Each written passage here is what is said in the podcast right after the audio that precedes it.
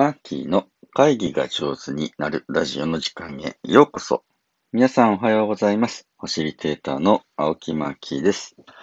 このラジオでは、一テーマ10分で、私、ファシリテーターの青木マーキーが会議が上手になるコツをお届けしております。7月9日金曜日朝の配信です。皆さんいかがお過ごしでしょうか？今日はですね、えー、Amazon っていう会社の新しい CEO の方ですね、えー、がやってる会議法についてちょっと話してみようかなと思います。あの、皆さんもよくあのご利用になってる方多いんじゃないかな。Amazon っていうの、あの、もうパッて一回頼んだら翌日には来ちゃうっていう何でも売ってる、もともとね、えー、本屋さんというか、あ今や生活用品すべてのものを扱っている、まあ、巨大なサービスですね。えー、でもそこを、あの、お作りになったジェフ・ベゾスさんという人はですね、あの、もう、あの、次の CEO にあのバトンを渡して、まあ自分はね、えー、次のステージに行くんだということで、えー、ある種ね、卒業していくわけです。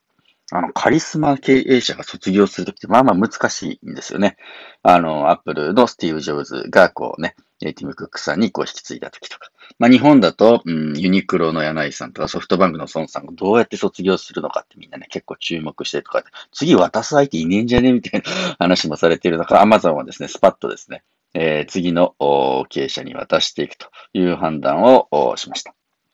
で、この方がね、アンディ・ジャシーさんという方で、まあ、一緒に、あの、ベゾスさんと一緒に、あの、アマゾンをずっと立ち上げの頃から、初期の頃からやってきたお仲間で、まあ、腹心中の腹心ですごく信頼されてるらしいんですけれど、この人が、うん、新しくね、CEO についてというところで、えー、ウォールストリートジャーナルの日本版がですね、少し書いた記事に、あの、彼が気に入っている会議法について、えー、ちょっとね、話があったので、少しそれを取り上げてみたいと思います。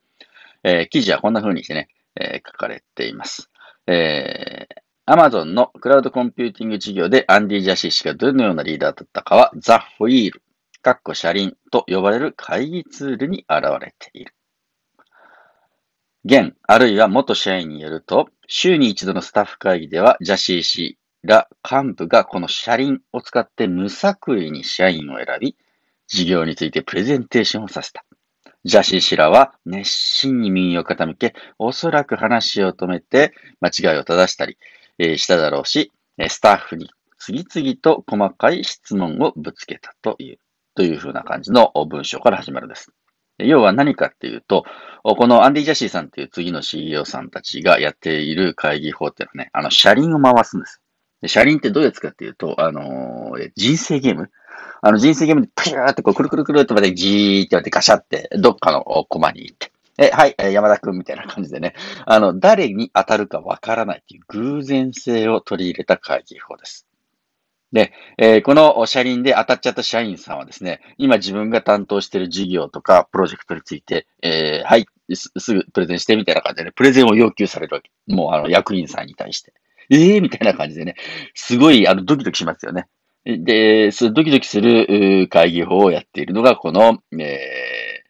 ジャシーさんだそうです。でジャシーさん、人柄的にはね、すごいいい人で、細かい、あの、細部へのこだわり、細かいところへのこだわりがね、すごい、えー、ある人だそうです。で、その前に経営者ですね、まあ、創業をされてきたベゾスさんなんかはね、あの、結構社員に対してダメ出しをしたり、なんだこれやみたいな感じで却下されたりするようなことがすごく多かったらしいんだけれど、この新しいジャシーさんという CEO はですね、基本的には、あの、メールの返信とかでも、基本的にはね、ナイスって返してくる。すごく肯定的にね。で、返してくれる。すごくいい人だそうです。むっちゃむっちゃ給料は高いんですけれど、あの、今も、あの、古い、オンボロのね、ジープ、チェロキーっていうのに乗っているのを、えー、見てですね。えー、ベゾスなんかはあの、プライベートジェットでね、金使ってズコーンと、むちゃむちゃ倹約家で古いジープに乗ってですね、移動しているそうでございます。まあそういったところもすごく愛される人でね、いい人らしいんですけど、まあメールの返信の、えー、多くはですね、えー、ベゾスから来る場合は、もうダメだし、とかね、なんでみたいな感じで言ってたんですけれど、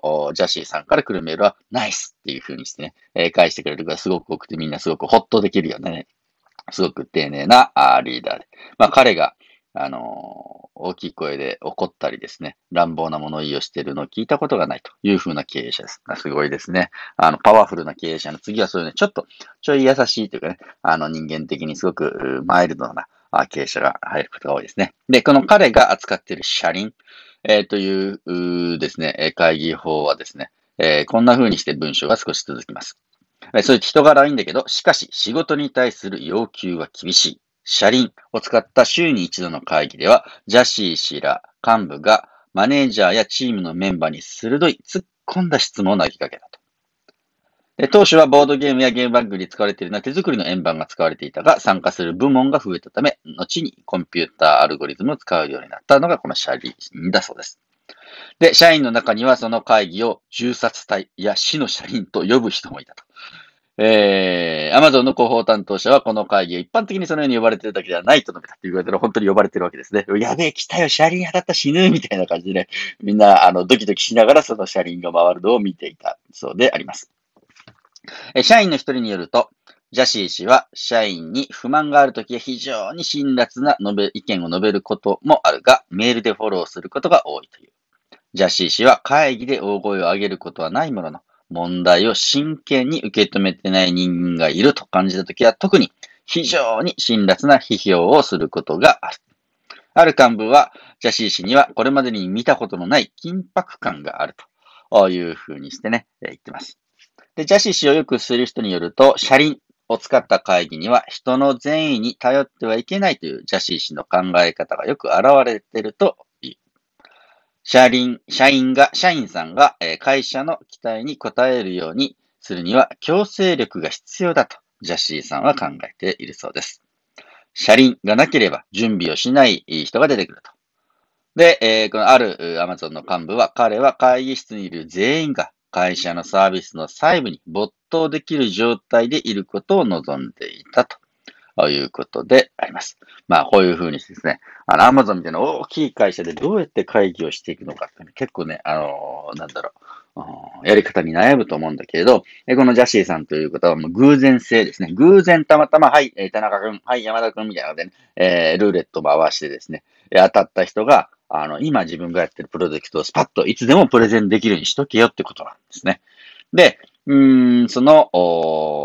ドキドキしながら社員さんは、でも自分が今抱えてる仕事やプロジェクトについてきちんと役員さんにね、お話ができる状態を作るというふうな感じのところです。この辺がですね、面白いなと思いますね。あのー、その人が取る会議法ってのは、その人が見ている人間観、人間をどういうふうにね、信頼しているのかとか見ているのか、で、えー、いうのがすごくね、現れるんだろうなと思います。この新しい CEO のジャシーさんは、えー、まあ、あの、人の善意に頼ってはいけないっていうか、まあ人はね、あの、自分がプレゼンするときは準備するだけど、普段から準備するかどうかって、まあそういうこういうドキドキした車輪みたいな仕組みをね、えー、ルーレットみたいな仕組みを作っておかないとやらないだろうなというふうにして考えたから、こういう方法だったそうでございます。えー、というわけで今日は Amazon の新しい CEO が使っている、車輪と呼ばれている会議ツールについてご紹介しました。あの、関連する記事のね、元ネタ貼っておきますので、もしご興味ありましたら読んでいただければと思います。他にもですね、有名な企業とかね、あの、皆さんが知ってるああいう会社の会議法みたいなのも結構ね、面白くて、まあ、会社の個性が出るわけだね。えそういったものをですね、もしご興味がありましたら紹介していきますので、ね、コメント欄等で質問していただければと思います。それでは皆様良い一日をお過ごしください。ファシリテーターのマッキーでした。